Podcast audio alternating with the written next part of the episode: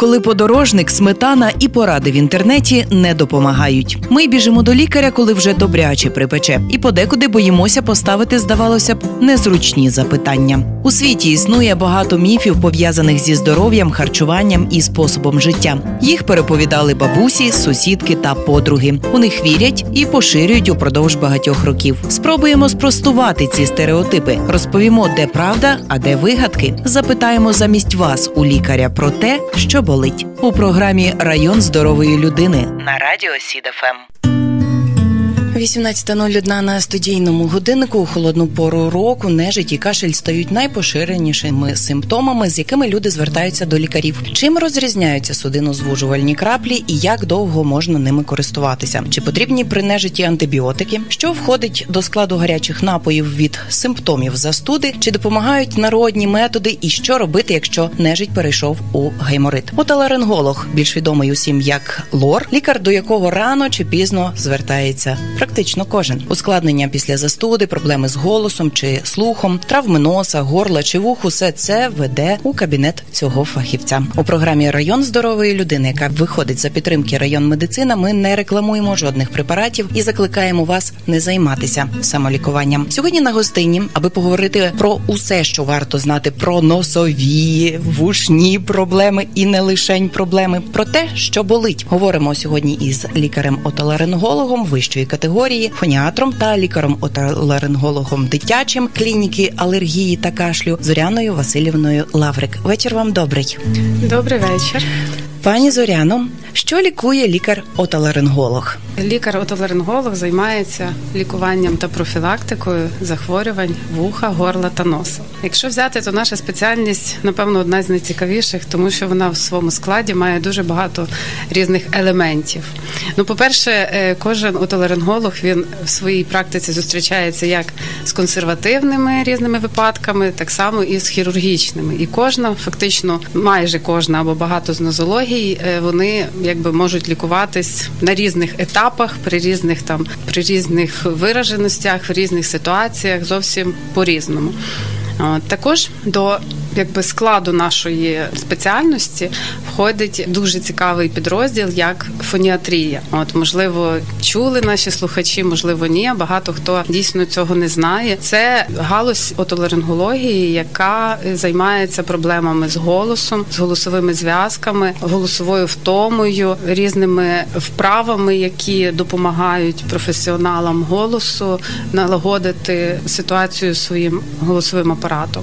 От також є такий підрозділ отоларингології, як сурдологія, спеціалісти, які е, займаються проблемами зі слухом різної степені вираженості. Це так само і е, бувають консервативно е, лікуються, якби проблеми такі, а також використовують слухові апарати для покращення, якби слуху підбирається це індивідуально, і в кожному випадку, якби це є для пацієнтів як спасіння, тому що коли слух знижений або втрачений, то пацієнт просто соціально він не адаптований. Він якби втрачає багато в цьому житті, і спеціальність може роботу втратити і відчуває закомплексованість, тому що ну це некомфортно реально. І якби ще такий момент, який ну напевно багато хто чув, це є кохлеарна імплантація. Це особливо для дітей, які з вродженими вадами слуху, коли слух або повністю втрачений, або значно виражена зниження слуху це такий шанс, якби нормально адаптуватися і соціально е, бути активним в цьому житті, тому що інакше вони просто будуть інвалідами на все життя. Вони не будуть е, відчувати себе комфортно.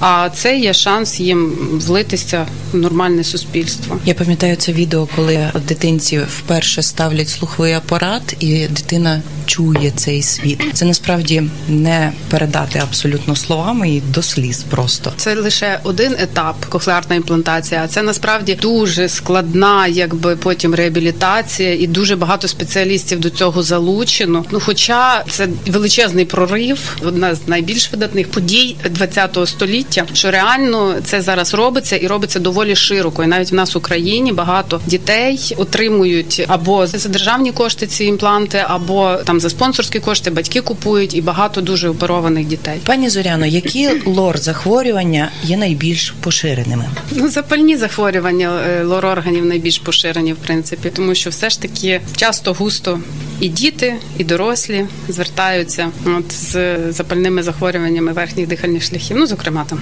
нежиті, отити і так далі. А тим паче йде осінь. Так. Про захворювання сезонні ми теж трішечки згодом і про профілактику поговоримо. Чи побільшало пацієнтів з початком епідемії коронавірусу у вас? Ну насправді спочатку, як почалась епідемія і карантин, то пацієнтів різко зменшилось, тому що напевно це було пов'язано з тим, що люди все ж таки боялись, дотримувались карантинних заходів. От, а плюс до того е, діти не відвідували дитячі колективи, не було цього якби передачі е, інфекції, і різкий спад був.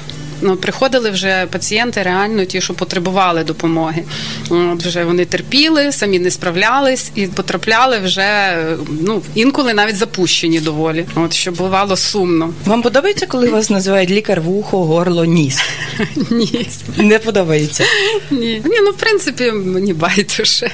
Якщо ви мене запитали, як мене називати, ну то звичайно, що ліпше отоларинголог або лор. Отоларинголог не кожен може вимовити, але лікар лор як варіант. Які зазвичай причини має хворе горло, вухо і ніс? Ну насправді все ж таки найбільш є етіологією вірус, вірусне захворювання. На жаль, пацієнти думають, що всі хвороби лікуються антибіотиками. Насправді бактеріальні інфекції вони займають дуже невелику частину від всіх захворювань, запальних захворювань, зокрема захворювань е, саме лор органів. Тобто, це ну там я не буду по кожній нозології, ну це згрубше десь 10%, можливо 15%. Навіть е, ангіни, тонзиліти, вони часто мають вірусне вірусне походження, вірусну етіологію. Тому оці от наші улюблені е, призначення антибіотиків самостійно або в аптеці призначення, ну це дуже, дуже і дуже неправильно, тому що антибіотики це препарати, які насправді повинні призначатись при потребі і призначатись в адекватних дозах. Що теж буває таке, що пацієнти полюбляють. Ну я там трішечки поп'ю, там попів таблеточки. Те ще два дня поп'ю і цього досить. Мені вже легше стало. Це насправді дуже дуже негативно впливає і на здоров'я самого пацієнта, і е, взагалі виробляється так звана антибіотикорезистентність, тобто нечутливість е, бактерій до антибіотиків, і це насправді е, шкідливо не лише для даного пацієнта. Якщо від нього цією бактерією, яка завдяки йому стала не чутлива до конкретного антибіотика, заразиться хтось інший, то його цей антибіотик теж не спасе. Потрібно вже якийсь там інший, сильніший. А ми ж насправді не знаємо, хто і яким і коли лікувався і з ким контактував. І посіви на антибіотики ніхто не робить. Ні, ну в загальному вони робляться, але Ну, часто густо не робиш, ідеш в аптеку або гуглиш і сам собі призначаєш лікування. Так, ну е, справа в тому, що посів це дуже хороший метод, але є кілька мінусів. По-перше, для того, щоб отримати результати, потрібно чекати кілька днів. Це мінімум 3-4 дня, а часто густо це і 6 днів і тиждень. Тобто, ну зазвичай вже немає сенсу в антибіотиках через е, тиждень. Якщо є проблема, то вона або лікується емпірично, підбирається антибіотик, тобто по загальних якихось е, схемах на загальних засадах, або якщо нема потреби в антибіотику, то пацієнт за 7 днів одужує. Але наші люди ще і люблять попити неадекватну дозу, не той термін, який потрібно насправді для того, щоб вже знищити той мікроорганізм, якщо він насправді є, і це все призводить потім до проблем, до того, що нечутливі там до одних, до інших. Це взагалі зараз світова проблема, і всі конференції якби акцентують увагу на тому, що е, потрібно раціонально використовувати антибіотики, тому що насправді за останніх там кілька десятиліть не винайдено жодної молекули нової. Використовуються старі, деякі трішечки там вдосконалюються, але це не означає, що якби можливості без, безкінечні все рівно рано чи пізно, якщо буде так продовжуватись, то ми можемо перед серйозною загрозою постати. Тобто ви теж за рецептурний відпуск ліків повністю. Так. Якщо ну що стосується антибіотиків і таких серйозніших препаратів, так або якісь е, інші контролі, якщо не рецептурний, хоча б Тобто аскорбінку можна піти в аптеку купити, а решту щось серйозніше. Ну вважайте, краще потелефонуйте щонайменше, Так. а і прийдіть до лікаря. так, так На яка перша медична допомога має бути при червоному горлі та високій температурі? Пані Зоряна усміхається. Е, ми це говоримо е, в рамках ковіду чи взагалі?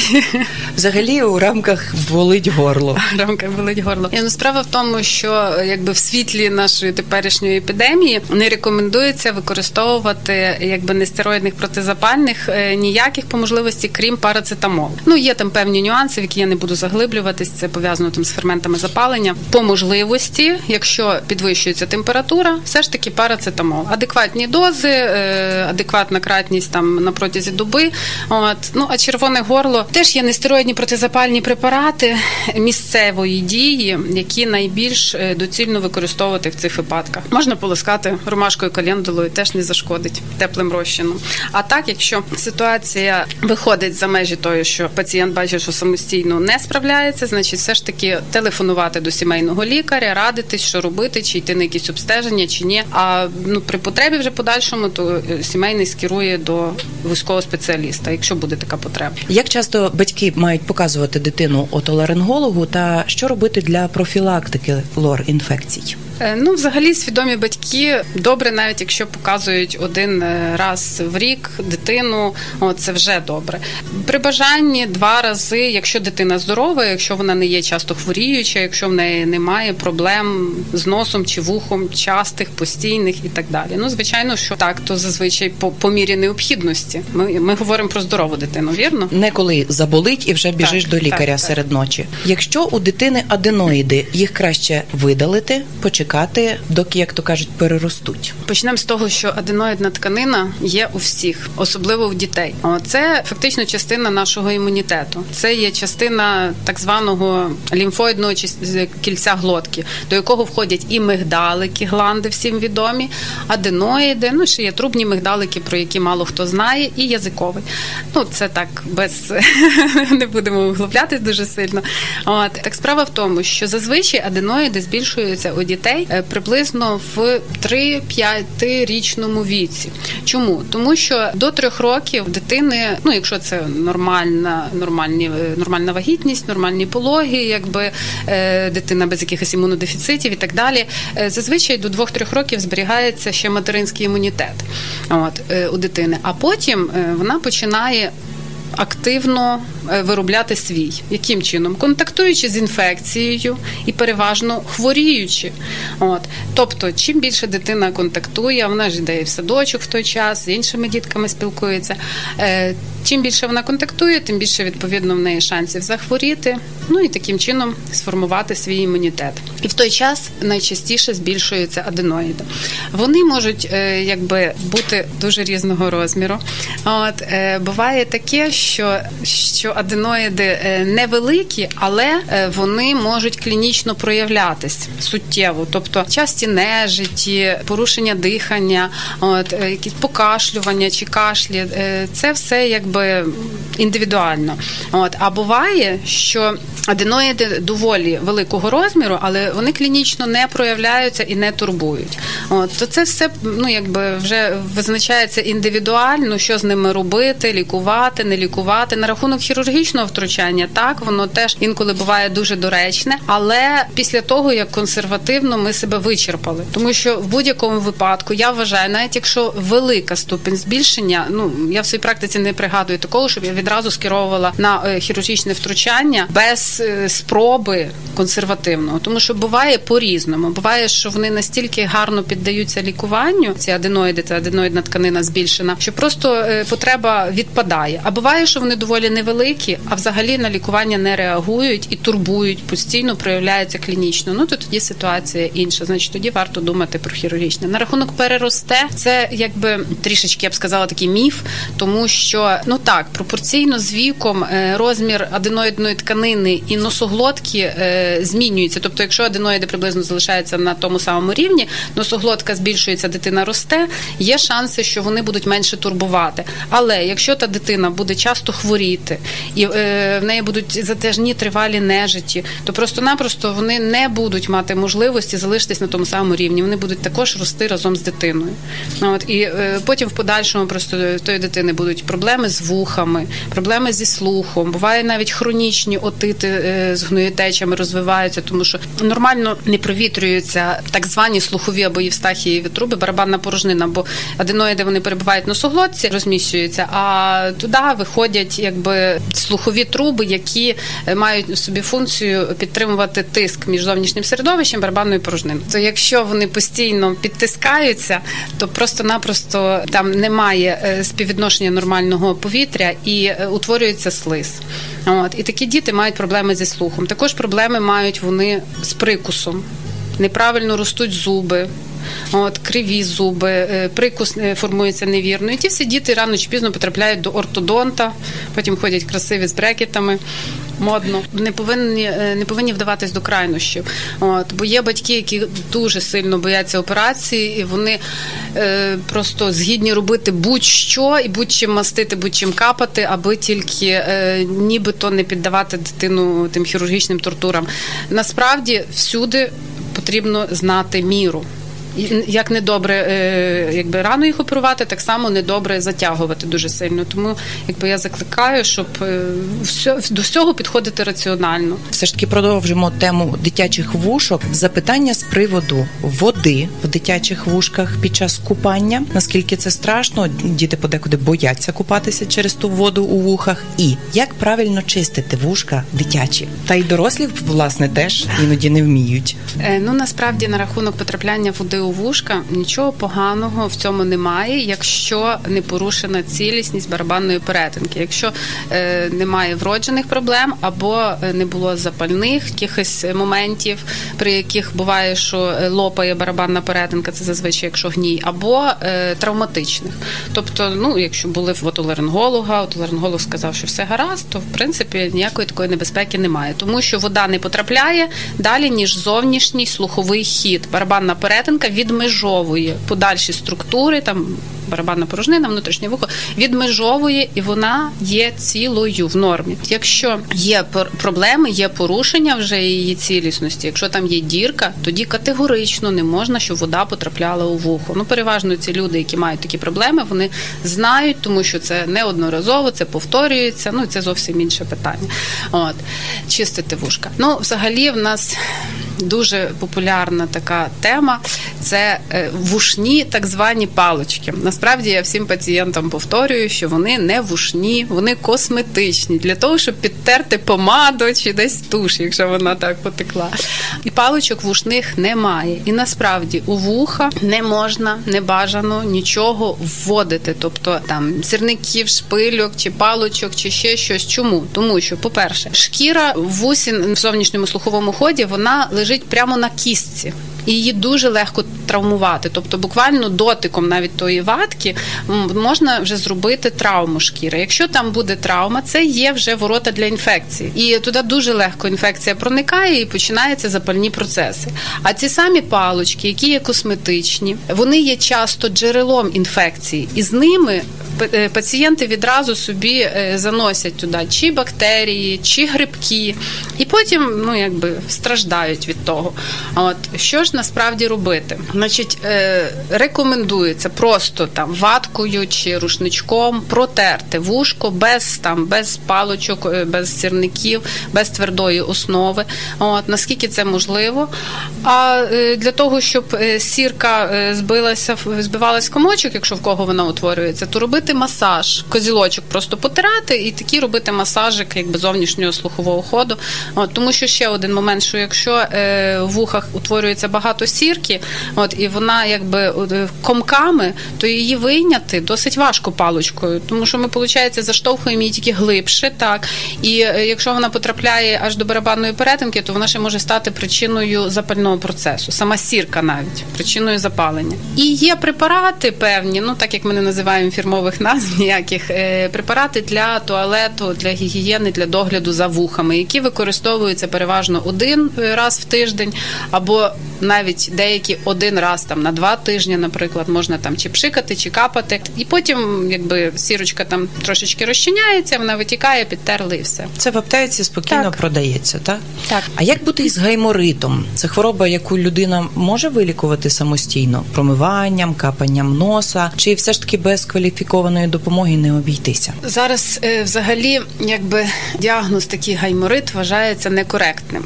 В нас звучить діагноз як риносинусит, тобто запалення носа і пазух. Чому? Тому що, е, ну крім там окремих випадків, зазвичай не буває ізольованого запалення однієї пазухи, а йде запальний процес.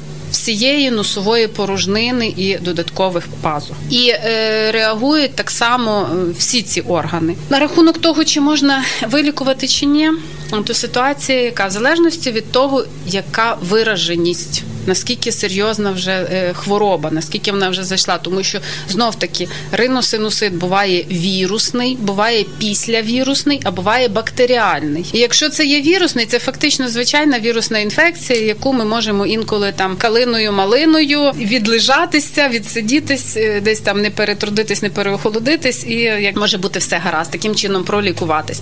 А якщо це вже післявірусний процес або бактеріальний, це вже складніше.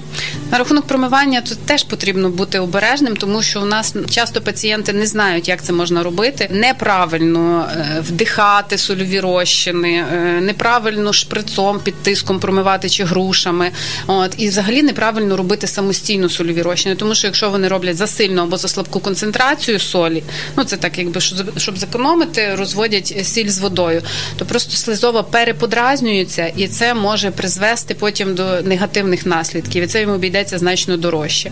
От а вдихати не можна, тому що знов таки ми говорили про цю слухову трубу. Якщо вдихнути, якби е, невдало, скажімо так, через слухову трубу ці промивні води можуть потрапити в вухо і почнеться ще запалення в вусі. От ну це так, якби на рахунок правильного промивання, що варто задуматись і запам'ятати, це промивання аптечними сольовими розчинами, є спреї. От е, вони є також в різній ціновій політиці, і там є розрахований тиск, дозовано ними якби зволожувати слизову, і потім е, є такі, що просто при натисканні тривалому вони навіть промивають аж в носоглотку. Це якщо е, сильні виділення, якщо є потреба розрядити і більшою кількістю рідини промити, або просто зволожувати короткими натисками і через там хвилинку-дві висякувати почергово обов'язково закриваючи одну половинку, потім іншу, для того, щоб знов таки зменшити навантаження на вух. Давайте поговоримо про фоніатрію.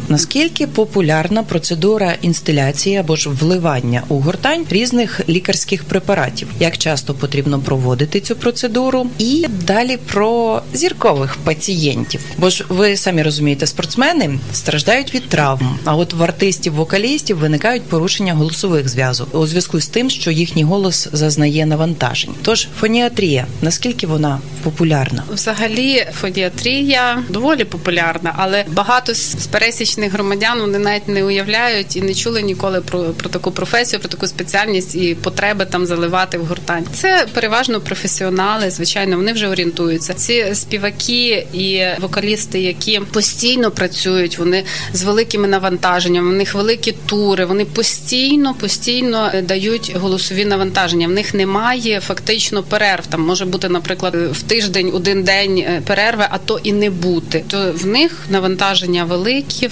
зв'язки якби постійно в напруженні працюють. Часто доводиться все ж таки вдаватись їм до таких процедур, от як заливки, як інсталяції. Інші голосові професії, там вчителі, ведучі, інші, якби такі е, професіонали, вони ну зазвичай їм доводиться рідше використовувати дану процедуру, хіба так з лікувальною метою, якимись там курсами і так далі. Тобто, ну це по, по ситуації. Це не можна сказати, що популярно і потрібно робити всім. Окей, поза ефіром ви питали у вас про ваших зіркових пацієнтів. Їх є кілька, які зверталися, коли були у турі в Луцьку. Правильно? Так. Хто це?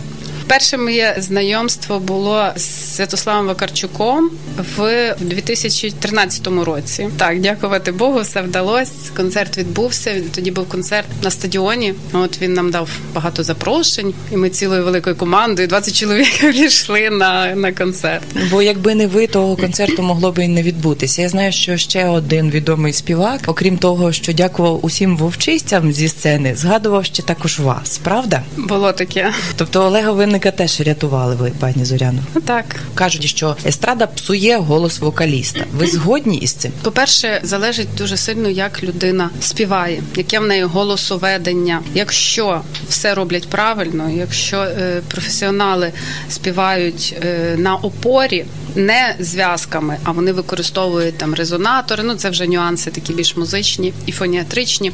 От е, і якби ну це дозовано, не так, що добами. От. Ну, то зазвичай якби особливих проблем немає. Якщо це йде якесь форсування голосу, якщо це йде неправильні навантаження, плюс після якихось, наприклад, е, вірусних там чи інших інфекційних захворювань немає реабілітації, немає відпочинку. Зарано почали е, працювати, чи співати, чи розмовляти, чи так само це ж і ораторів стосується викладачів там і так далі.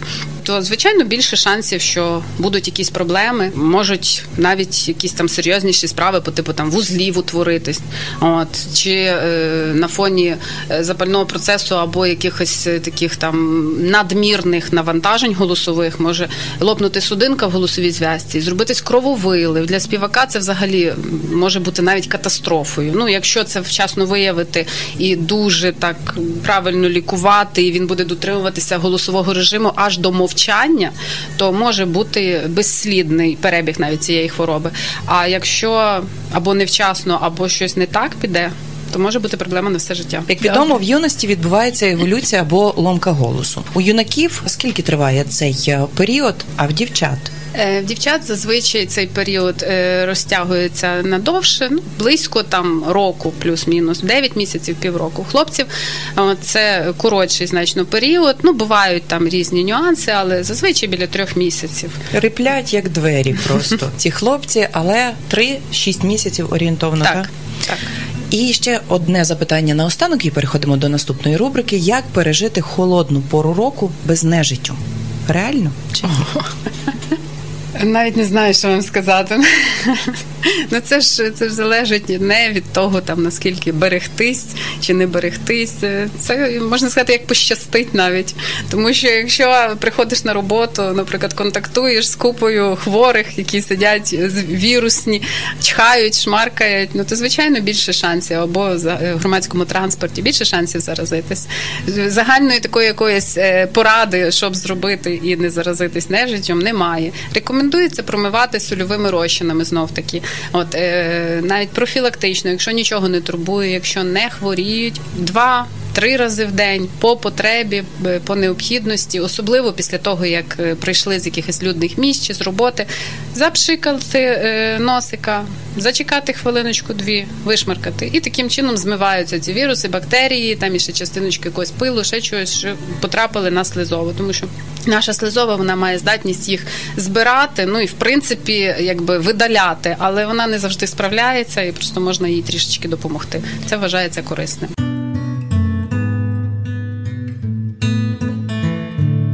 Переходимо з вашого дозволу до рубрики Мені тільки запитати, наскільки шкідливим може бути гастроезофагальний рефлюкс для глотки? Чи може провокувати гіпотрофію задньої стінки глотки і яке лікування? Таке запитання від наших слухачів, що ви їх залишали, нагадаю, під дописом на сторінці Радіо Сідафем. Так е, насправді є дуже великий відсоток пацієнтів, які страждають проблемами шлунково-кишкового тракту, і, зокрема, особливо це якраз рефлюкс гастроізофагорефлюксна хвороба, які відображаються на, на горлі, так на е, проявляються якраз проблемами в глотці, інколи в гортані, але часто густо це саме глотка.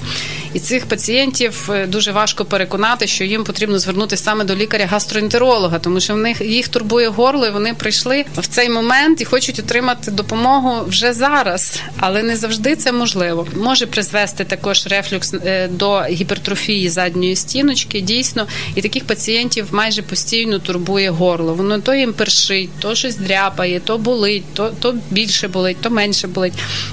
Вони рано чи пізно потрапляють до лора. От, е, ну, якби такої якоїсь е, універсальної поради немає. В принципі, досить непогано е, в цих випадках допомагає змащування нітратом срібла. Це препарат, який не продається в аптеці, тому я можу про нього сказати. Це вже тільки лор може вам призначити це лікування і провести цю процедуру. От. Але взагалі, звичайно, це має бути лікування суміжно з лікарем-гастроентерологом, який якби призначає препарат препарати для того, щоб зменшити подразнення, для того, щоб е, зменшити запалення в шлунку, і тоді лікування горла буде перебігати значно ефективніше, і ефект буде триваліший, тому що в іншому випадку цей ефект може бути там на тиждень, на два, на три і знову повернутися до попереднього рівня. Дякую вам. Наступне запитання: як довго можна користуватися судинозвужуючими краплями? Нежить не минає вже кілька місяців. Судинозвужуючими краплями можна користуватись 5-7 днів максимум. Якщо нежить не минає кілька місяців, е, це означає, що обов'язково потрібно звернутися до отоларинголога, тому що судинозвужуючі краплі це взагалі препарат не лікувальний, це препарат, який знімає симптом закладеності. А насправді результати використання цих крапель вони дуже е, негативно відображаються на здоров'ї взагалі, і е, в тому числі на здоров'ї слизової носа. В Подальшому може просто наступити момент коли ніс або не слизова не буде реагувати на краплі взагалі, або е, ефект буде там, скажімо, там на півгодини, на 15 хвилин. І людина замість того, щоб використовувати цей препарат два рази на добу, так як вказано в інструкції, вона буде змушена його використовувати там 10 разів на добу. А це впливає і на мозок, і на серце, тому що ці препарати токсичні, вони як зовсім зовсім не корисні. А настільки звикли, пішов, купив аптеку і капаєш, скільки заманеться, так. навіть без призначення лікаря. Після розчинних гарячих напоїв з парацетамолом ніс також легше дихає. Що ж там за компоненти, що він такий чудодійний? Ну, по-перше, так, сам парацетамол він має протизапальну дію. Там зазвичай входять протиалергічні препарати, і зазвичай входять псевдоефедрини. Це типу як судинно-звужуючі краплі е, загального використання, ну типу, які приймаються всередину, скажімо так. Тому вони покращують носове дихання, тому вони знімають набряк, але це теж ефект короткочасний, а ними зловживати не можна цими препаратами взагалі. Чи правда, що перед тим як ставити зубні імпланти, особливо на верхній щелепи, обов'язково потрібно звернутися до лора? Це вирішує хірург щелепно-лицевий, тому що зазвичай, коли планується така операція, це доволі серйозне втручання. Вони роблять е, скеровують пацієнта е, на комп'ютерну томографію е, зубів і в тому числі е, там е, е, комп'ютерна томографія верхньої щелепи, і туди потрапляють пазухи гайморові. Якщо щелепно-лицевому хірургу буде підозріла якась там ситуація, що є потовщення слизової, є якісь там не знаю, стороннє тіло, є якісь ознаки запалення, тоді він обов'язково скерує такі пацієнти зустрічаються, приходять, звертаються. Якби ну це не є е, обов'язковим для кожного, хто е, потребує і планується на е, імплантацію. А чи правда, що після травм варто одразу показатися лору? Адже може бути не тільки візуально видима травма, як, наприклад, поламаний ніс, а й черепно-мозкова? Ну, справа в тому, що лори не займаються черепно-мозковими травмами, але на рахунок е, травм носа так е, може бути, наприклад, перелом е, пазухи якоїсь там, в тому числі й гайморової. От ну зазвичай це теж помітно, якимось чином там сильний набряк, болі і так далі. Може бути крововиливи, але в принципі так це може бути ніби як е, не не настільки помітно, як просто зламаний ніс. Бувають також е, так звані гематоми носової переділки, тобто зовні ніс нормальний, от але починається там затруднення дихання або взагалі відсутнє дихання. От а при огляді носовому е, помітно, що носова перегородка розбухла, роздулась, ніби її щось розпирає. І це потребує хірургічного втручання, і там часто густо буває е, кров. Або якщо пацієнт вже дуже довго терпів і лікувався е, самостійно, то може навіть нагноїтися. Ну це вже більш небезпечно, тому що там хрящ, якби носова переділка, це переважно хрящова е, якби складова, хоча є і кісткова, але переважно це в хрящовому відділі відбувається. То цей хрящ може просто зруйнуватись навіть від тих від того запального процесу бактеріями. А як ви ставитесь до пірсингу, носа і решти причетних до вас речей? Ну я вважаю, що це особиста справа кожного. От бували, якби в моїй практиці ускладнення від пірсингу. Ну це переважно е, запального походження, там нагноєння і так далі. От доводилось е, забирати сережку. Пацієнти були розстроєні. Ну але що ж зробиш? Здоров'я дорожче ніж краса. Ну, напевно, доглядати треба було краще пацієнтам. Так або можливо десь невдале місце звернулись. Я не пригадую.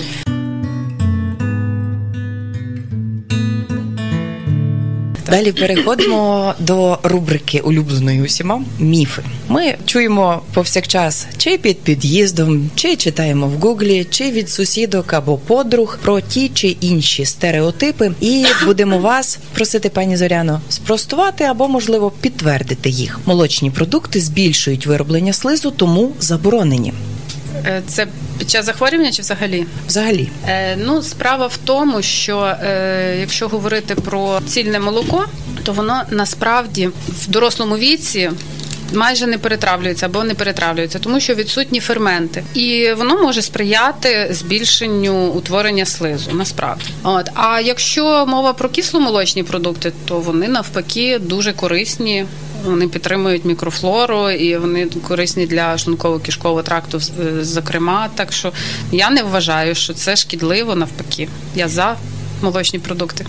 Наступний стереотип холодна їжа табу при хворому горлі. І чи можливо морозивом вилікувати ангіну? Ну це все дуже індивідуально. Я не приписую ніколи морозива при ангіні, чесно вам скажу. А хотілося б. А хотілося б згідно. Але в мене є пацієнти і родичі, які там при хворому горлі, чи при ларингітах, чи при ангінах там п'ють, наприклад, холодний там компот, чи якусь там ще воду, рідину з, з холодильника, і це не погіршує їхній стан. Ну але я вважаю все ж таки, що під час захворювання ліпше поберегтись як від дуже холодних, так і від гарячих напоїв, тому що це теж не є корисно, бо дехто намагається кипятком вилікувати от хворе горло. Ну насправді це може бути дуже і дуже і дуже небезпечно. Потім ще доведеться опік лікувати. Тим більше, що з опіками, якби такими хімічними, скажімо, доводиться зустрічатись, тому що пацієнти ще ж лікуються, крім гарячих напоїв, часником і цибулею. Про них ми ще поговоримо. А, Так, добре. Бабусині методи лікування вони кращі за аптечні.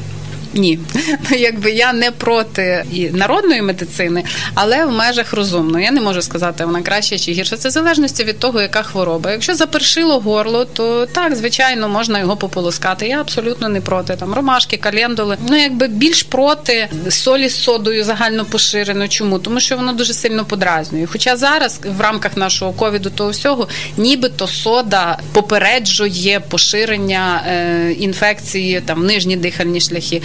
Ну, хоча я такого досвіду не маю. Не знаю, кому я з пацієнтів не радила, я не бачила ефекту між содою і там і ну і плюс трав'яни... воно ще й не підтверджено. Так, так, так. Це лише ходять чутки. Так, ну це чутки такі на рівні, що це говорили е, такі науковці, але воно ніде ніякі протоколи не входить. Так що так принципі, якщо в загальному говорити, то ліпше трав'яні е, відвари, настої трав'яні, трав'яні ромашка, календула, ніж е, сіль з содою, тому що воно подразнює і може бути навпаки ще погіршення ситуації.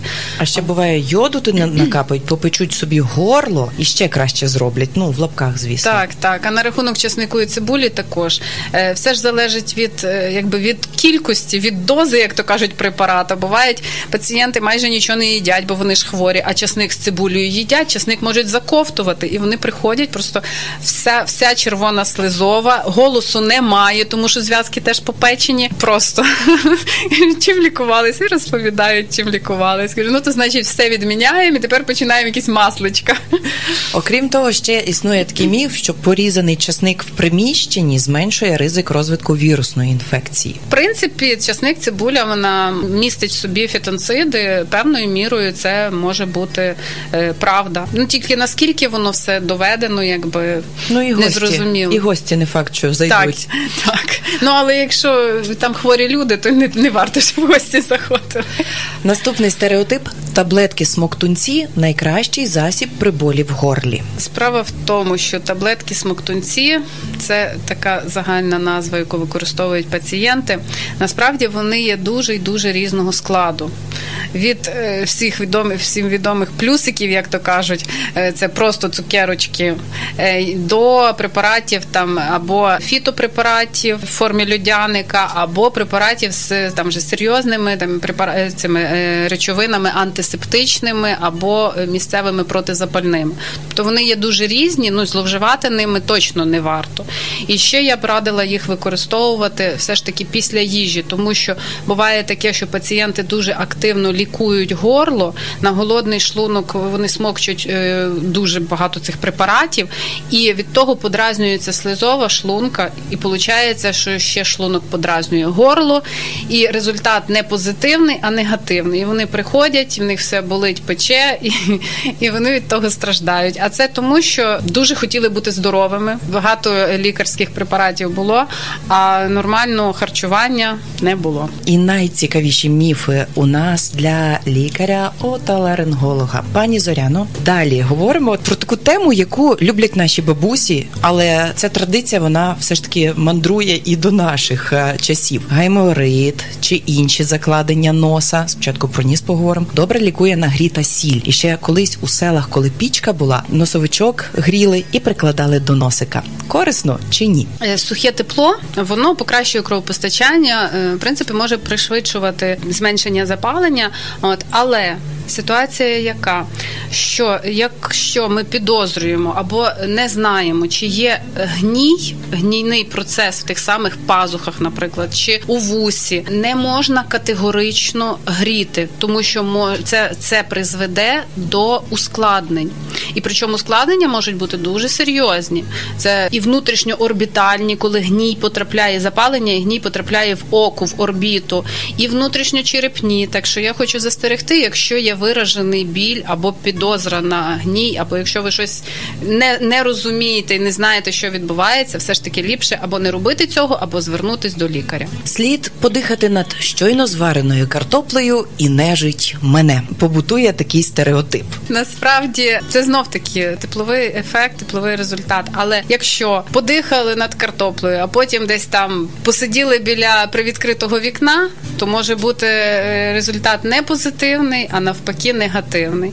Тобто, ну можна пробувати такі методи, але чи наскільки воно реально допоможе, це вже залежить від вашого щастя і від вашого організму. Комусь допомагає там, наприклад, баня, а хтось після неї там потрапляє з пневмонією от в лікарню. Тобто, це дуже індивідуально. Ще один міф: пити мед, коли болить горло. Корисно. Це залежить знов таки від особливості пацієнта. Якщо в нього немає алергії на мед, от е, якщо він нормально переносить, так ну тому що мед має дуже багато різних мікроелементів, там корисних речовин. Але якщо пацієнти починають їсти.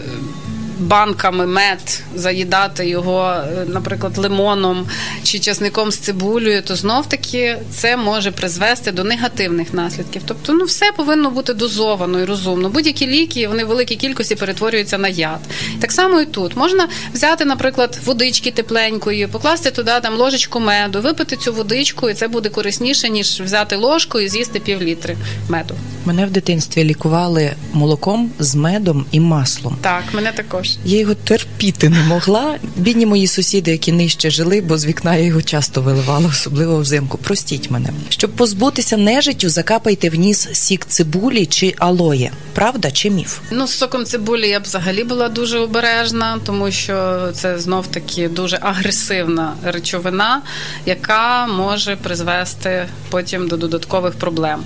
опіку і неприємних відчуттів. А на рахунок алої я не маю такого досвіду. Я не знаю, якщо алоє беруть, е, просто вичавлюють з вазона, воно дуже, наскільки я знаю, таке пастоподібне, аж воно дуже густе. Чи можливо капають алоє, це що е, в аптеці? Ну, в принципі, можливо, воно дасть якийсь е, протизапальний ефект, але це знов таки не доведено. Не можу сказати. Щоб не хворіти на ГРВІ, щоранку промивайте ніздрі милом. Наш організм він якби захищається від зовнішнього середовища, і е, в кишківнику в нас є свої корисні бактерії, на шкірі також, так само і на слизовій. Носі, в, в горлі так само є е, корисна мікрофлора. І якщо її ретельно вбивати, знищувати, що можна робити, чи тим самим милом е, миючи чи промиваючи ніс, чи е, використовуючи часто антисептики для горла, то можемо наробити більше шкоди, тому що місцевий імунітет втрачається, і людина вже тоді е, реагує будь-на яку інфекцію, навіть на таку неагресивну. І ще одне найпопулярніше, певно, попарити ноги і насипати гірчиці у шкарпетки на ніч. Це кажуть, прискорить одужання. Так, колись використовували цю відволікаючу терапію, таку як банки або гірчичники, або парити ноги. Ну зараз вважається, що це нераціонально, що знов таки після того може бути такий синдром рикошету погіршення. От і е, якщо ще, температура, запалення виражене, ще попарити ноги, то це для організму дуже важко. Просто якби реально виходить, що може усугубитись інтоксикація, от і негативних буде наслідків більше ніж позитиву. Пані Зоряно, біль у вусі Так, і зубний біль найсильніші у світі, правда? Так, напевно.